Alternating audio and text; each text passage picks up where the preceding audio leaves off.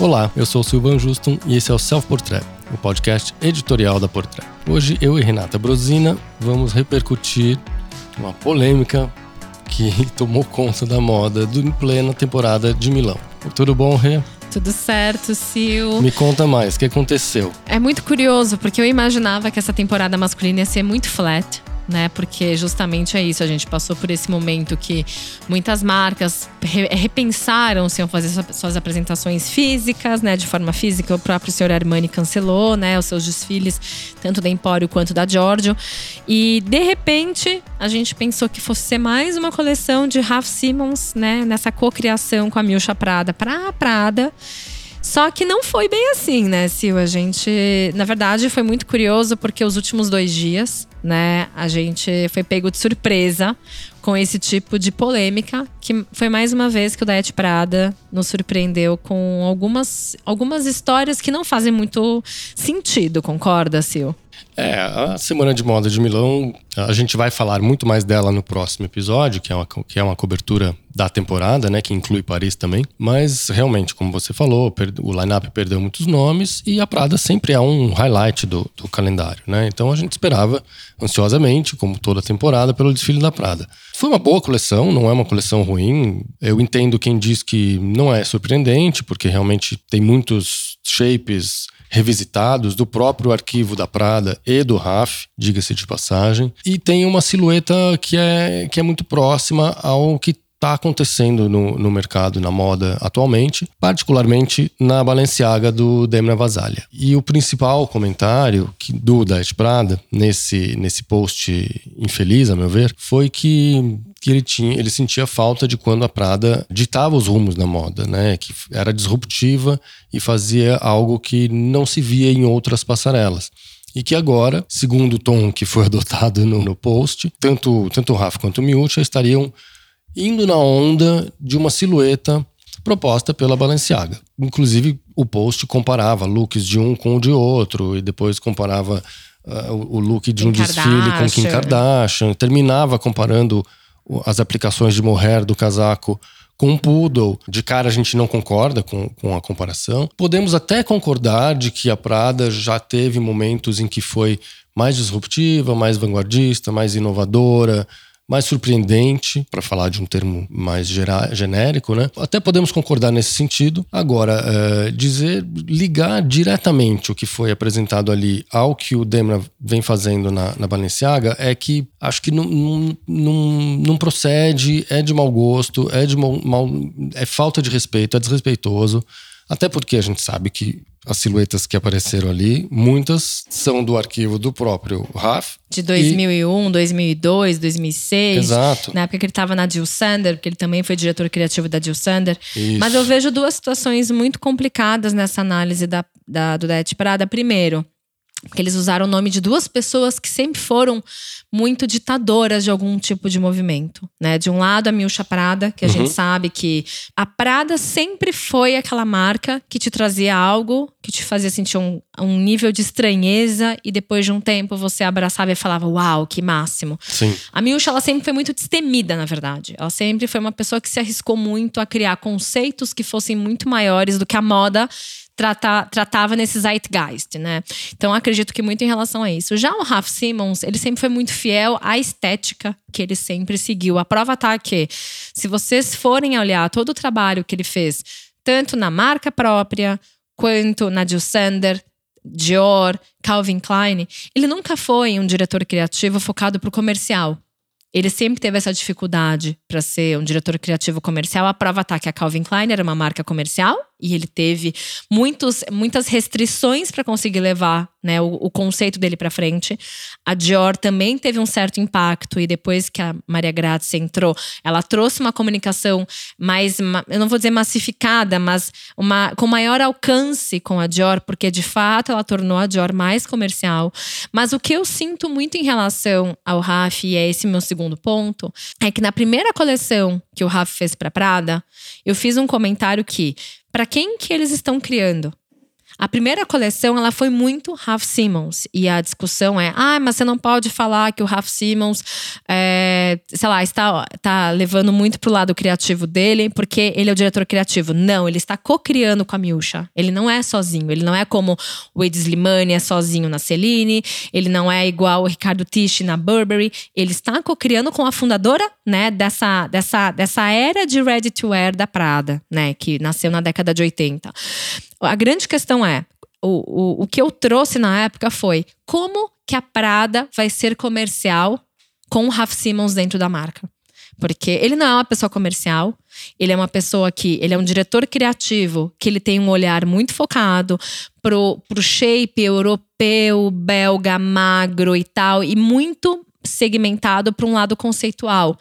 Então eu vejo essa coleção como uma tentativa de fazer com que o Raf seja mais comercial de uma certa forma, com o olhar da Miúcha. Então, a minha interpretação é essa. Ah, mas a silhueta. Tá bom, a silhueta, ele já fez isso antes. Isso é o Raf. Ah, mas a Balenciaga. Beleza, gente. É só porque a Balenciaga faz ombros amplos, só porque a Balenciaga eventualmente traz a ideia do uniforme, que foi também, né, a ideia que a Miúcha e o Raf trouxeram para essa coleção. Não é por causa disso que a Miúcha e o Raf estão surfando na onda da Balenciaga. É, É? tudo começa que a Balenciaga não é proprietária dessa silhueta. Né? Exato. O Demna não inventou nada ali. O próprio Rafa, a gente falou aqui, fazia isso há 20 anos. O Montaná fez isso nos anos 80. E década de 40 também foi a era que os ombros eram marcados até em relação ao guarda-roupa feminino, porque Uhum. na época né, as mulheres começaram a usar peças com a- os ombros mais amplos para tentar trazer um olhar de poder. Né? Então, se a Exato. gente for olhar o guarda-roupa feminino da época, os casacos, vestidos, eles tinham um olhar, não o nível de ombreira da década de 80, mas tinha uma certa imposição com os ombros na silhueta, né? Exatamente. E, aí- e aí é isso. Já começa que o Demna não inventou muita coisa ali na, na Balenciaga, né? Ele reproduz os códigos ele- e ele assume isso. Né? Não é que não é que não cabe uma crítica, ah, olha lá, o Demna tá copiando. Não, ele assume que é inspirado por shapes do passado, do Margiela, do próprio Raf Simons e, enfim, todas essas referências que a gente tem citado aqui. É, outra, outra queixa que teve no post do, do Diet Prada, de, de um seguidor, é, é que o problema é que a coleção estava muito Raf e pouco Prada. Né? E aí, de novo, é uma, é uma análise rasa, sem, sem pesquisa, sem conhecimento. Porque sim, a gente está falando aqui da silhueta do Raf maximizada, de ombros e, e, e oversize e tal, que ele já fazia há muito tempo e que é muito presente no desfile e que a mão dele está muito presente ali. Mas tem um monte de códigos da Prada que estavam ali também. O próprio mohair aplicado nas mangas e nas barras foi algo que foi visto na temporada de inverno 2016 da Prada, no feminino. É, então, assim, é algo Prada. E é isso que você falou que é real. Falta a pessoa se dedicar minimamente alguns minutos para ir atrás de informação. Porque é isso, a Prada, a Miúcha, ela sempre vai atrás do que ela já fez e revisita. Nem sempre a Prada, ela cria algo do zero, porque a gente sabe que hoje em dia não é tão simples você criar algo que ninguém fez. Só que ao mesmo tempo é isso. É, questionar, ah, mas é porque tá muito RAF. Às vezes acontece. Teve uma. A primeira coleção dele estava muito RAF. A, a última coleção teve um equilíbrio melhor. Né, a última feminina, eu digo. Então, assim, existem. é, quando duas pessoas trabalham, e a gente sabe que é um formato diferente, porque quantas marcas tem dois diretores criativos, Sil?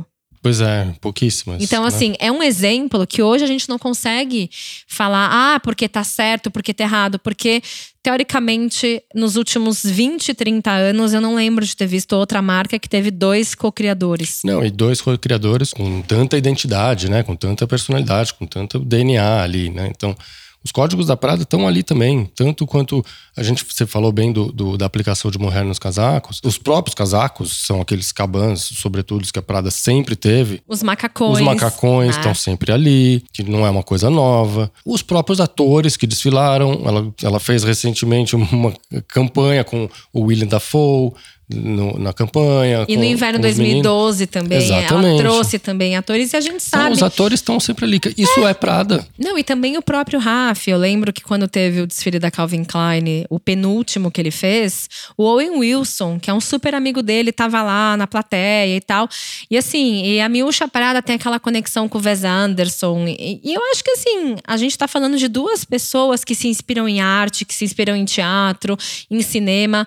É inevitável que eles estejam né, trazendo essa abordagem agora. O que me surpreende mesmo é o nível de atenção que as pessoas que gostam de moda, que estão no mercado de moda, dão para uma história tão rasa que o Diet Prada fez. Porque até aí, assim, eu como é, jornalista, eu como pessoa que gosta de Prada, que gosta de Miúcha e que gosta de Raf, é uma coleção que, assim, não me surpreendeu, não me fez brilhar os olhos.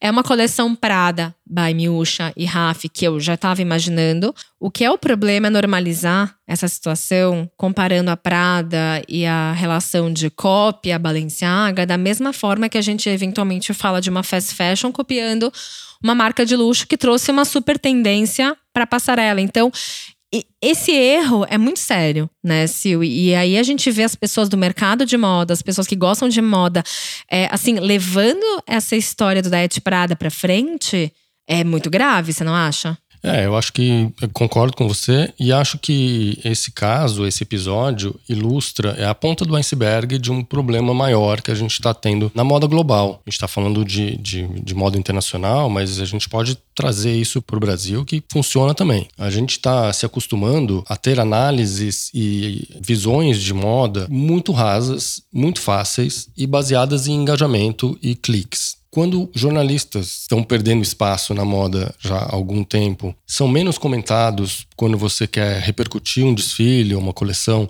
do que um post de TikToker, de um perfil como o Diet Prada, que visivelmente procura a polêmica para ganhar engajamento, quando isso é mais comentado do que a análise séria e a crítica séria de moda, temos um problema, porque a gente está criando uma geração que vai se vai ter uma relação com a moda muito superficial baseada nisso e né? fútil. Então, a inclusão digital e os novos formadores de opinião, eu acho saudável um, até um certo ponto. Só que não pode ser só isso. As pessoas precisam saber distinguir o joio do trigo, entendeu? Porque é, é isso. Por que, que ninguém repercutiu a crítica da, do Vogue Runway a respeito do, do, do desfile da Prada? Pois é. Entendeu? Eu não vi ninguém compartilhar, pelo menos. Ninguém analisou o desfile, não. Foram atrás do clickbait. É, Quem é que tá lá cobrindo temporadas internacionais, é, agora trazendo aqui para o Brasil? Quem é que tá lá? Só tem influencer.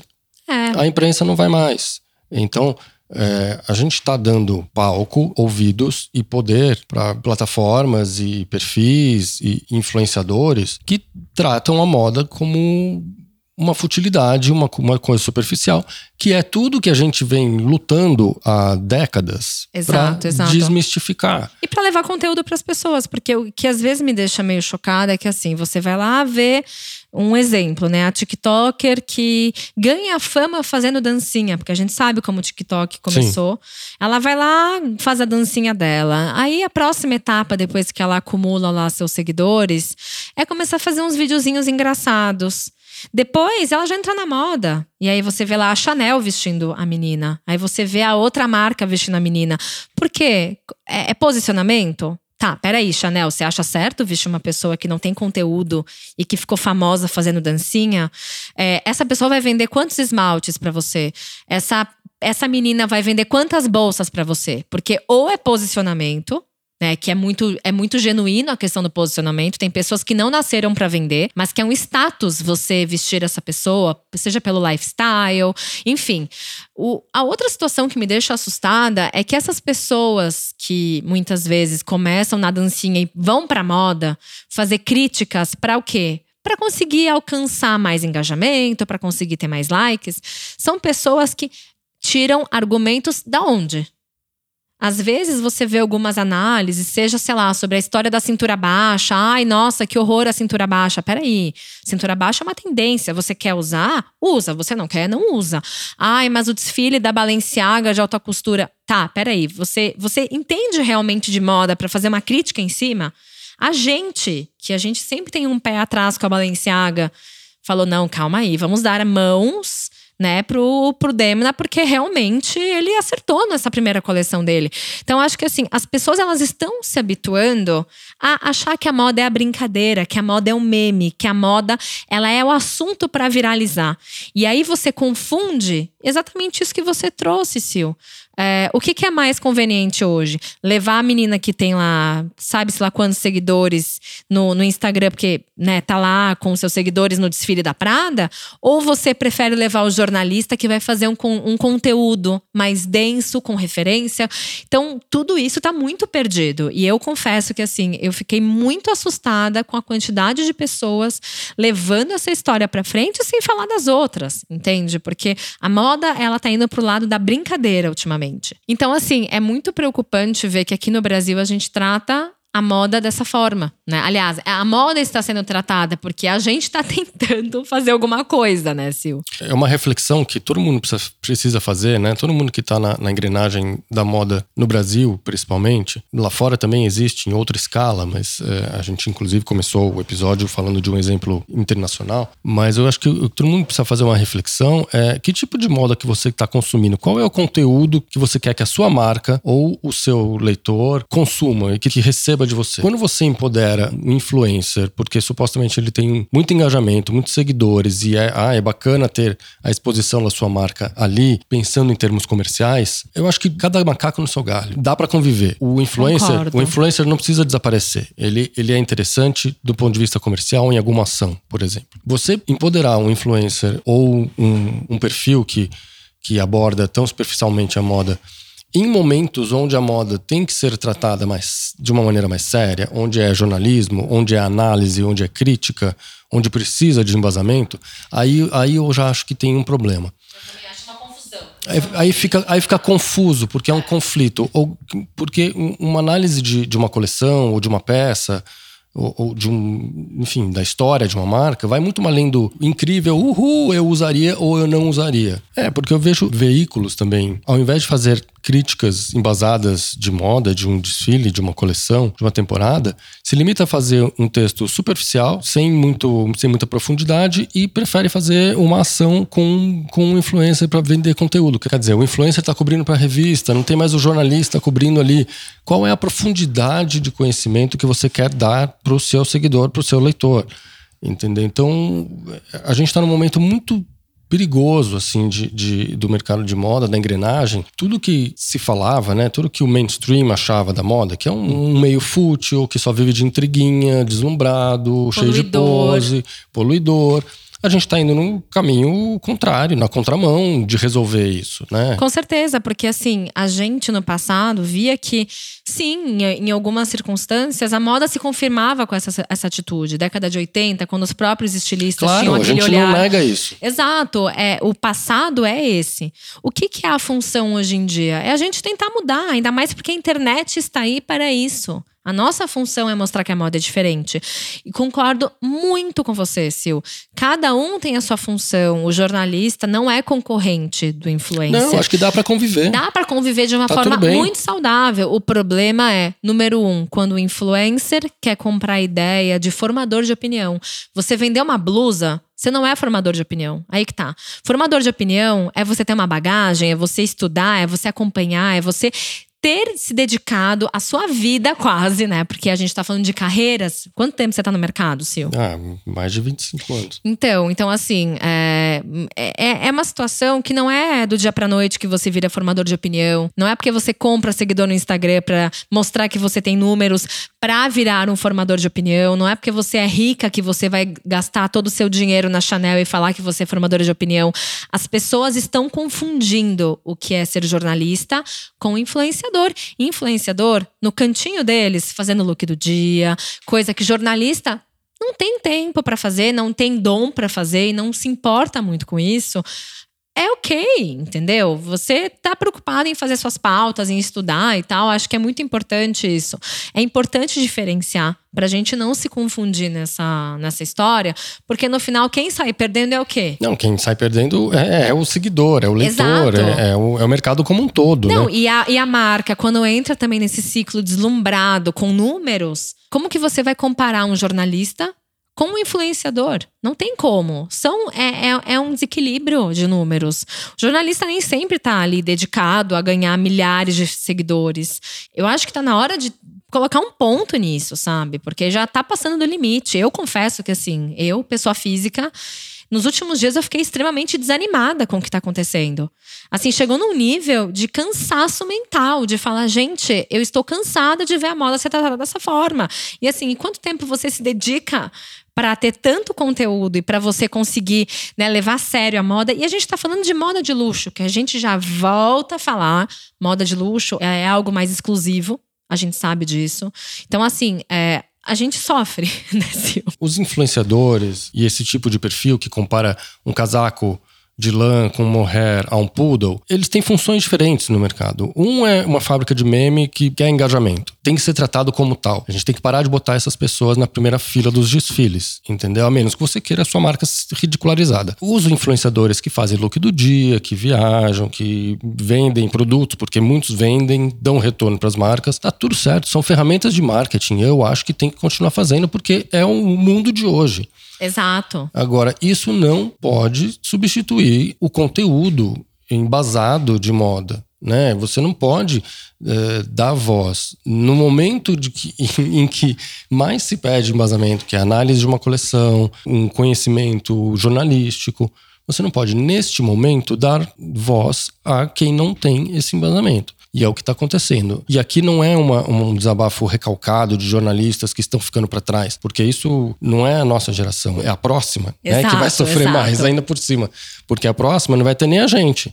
Vai Exatamente. ter só, vai ter só o, o, a fábrica de meme e uma influência que fala uhul incrível para qualquer coisa, que faz caras e bocas no feed do Instagram. É, é exatamente isso. E que, o que também me faz questionar muito é também o nível de relevância do Diet Prada, né? Que isso se replica em outros perfis de pessoas, influenciadores e tal, é porque um dia eles trazem uma questão que fala sobre inclusão que é muito importante, né? Todo mundo está falando de inclusão hoje e é cada vez mais relevante você né, dar espaço para esse tipo de pauta. Só que a minha pergunta é, é se você for olhar o feed do Diet Prada, um dia é um assunto sério, no outro dia é um, uma polêmica lá da Britney Spears, por exemplo. Aí depois vem uma história lá sobre a Prada. Até que ponto o Det Prada está engajado com essas iniciativas de forma genuína ou se é, ah, olha lá, inclusão da, da engajamento. Ah lá, queimar alguém, cancelar alguém dá engajamento. Falar da Britney Spears dá engajamento. Falar mal da Prada para mostrar, olha como nós somos corajosos, vamos bater na Prada, dá engajamento. Então, assim, até que ponto isso é verídico, entendeu? Então, se você tratar isso como entretenimento, Tá Legal, joia. vai em frente aí da Ed Prada, faz os seus memes, uh, cria suas polêmicas, o engajamento. Desde que pessoas sérias tratem isso como entretenimento. Agora, no, no post em questão da Ed Prada, a gente viu um monte de gente da moda curtindo e comentando e batendo palma. Então aí temos um problema, né? É um problema sério, porque enquanto a gente está aqui falando e levando esses conteúdos mais profundos e analíticos para frente, a gente acaba vendo, assim, 30 passos para trás com esse tipo de posicionamento. Porque o entretenimento que traz a moda de uma forma engraçadinha é, é, é, é ok, sabe? Vários assuntos passam pelo lado do entretenimento. E eu acredito que a moda, sim, ela pode ter um pouco dessa, desse viés. Só que não pode ser só isso.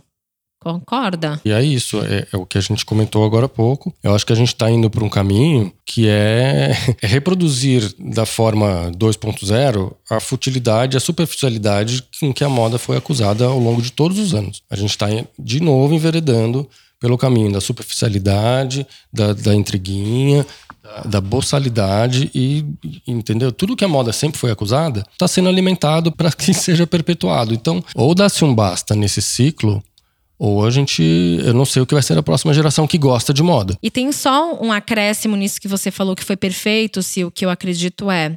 Lá atrás, é, quando a gente não tinha internet, nessa época que a moda ela era julgada no fútil, quando muitas vezes o acesso às marcas eram muito limitadas em alguns aspectos, até para próprios jornalistas, a própria imprensa tinha algumas dificuldades. O que me deixa mais desmotivada com essa atualização da moda fútil é porque a gente vê essas pessoas compartilhando conteúdos rasos. Só que do outro lado a gente sabe que não é bem assim. Porque em algum momento a gente já foi no desfile, em algum momento a gente já foi na fábrica, em algum momento a gente conhece muito bem a marca e a gente entende como que funciona essa engrenagem da própria marca. Então, assim, a gente está vivendo uma era que, assim, tá tudo se mascarando para um lado até é feio de falar, mas para mentira. A fake news que a gente reclama em várias áreas do jornalismo está se replicando para a moda. E aí que tá, é, alguém vai fazer alguma coisa? Então, é, é, um, é um ciclo que precisa ser quebrado. A gente está enveredando por um caminho muito perigoso para quem gosta de moda, assim, muito, muito, chato, né? Porque é isso, você fica batendo palma para maluco dançar o tempo inteiro. É, é, o, é o, é o Diet Prada que compara um casaco a um poodle, ou um, um look Raf Simons barra Prada barra Miúcha a um look de látex da, da Kim Kardashian. É, e aí você vai nas temporadas internacionais, e já tô, aí eu tô trazendo a sardinha pro Brasil. E quem é que tá lá fora? Salvo pouquíssimas exceções. Tudo bem que a, a gente está num momento conturbado e de transição da imprensa, mas quem é que tá lá?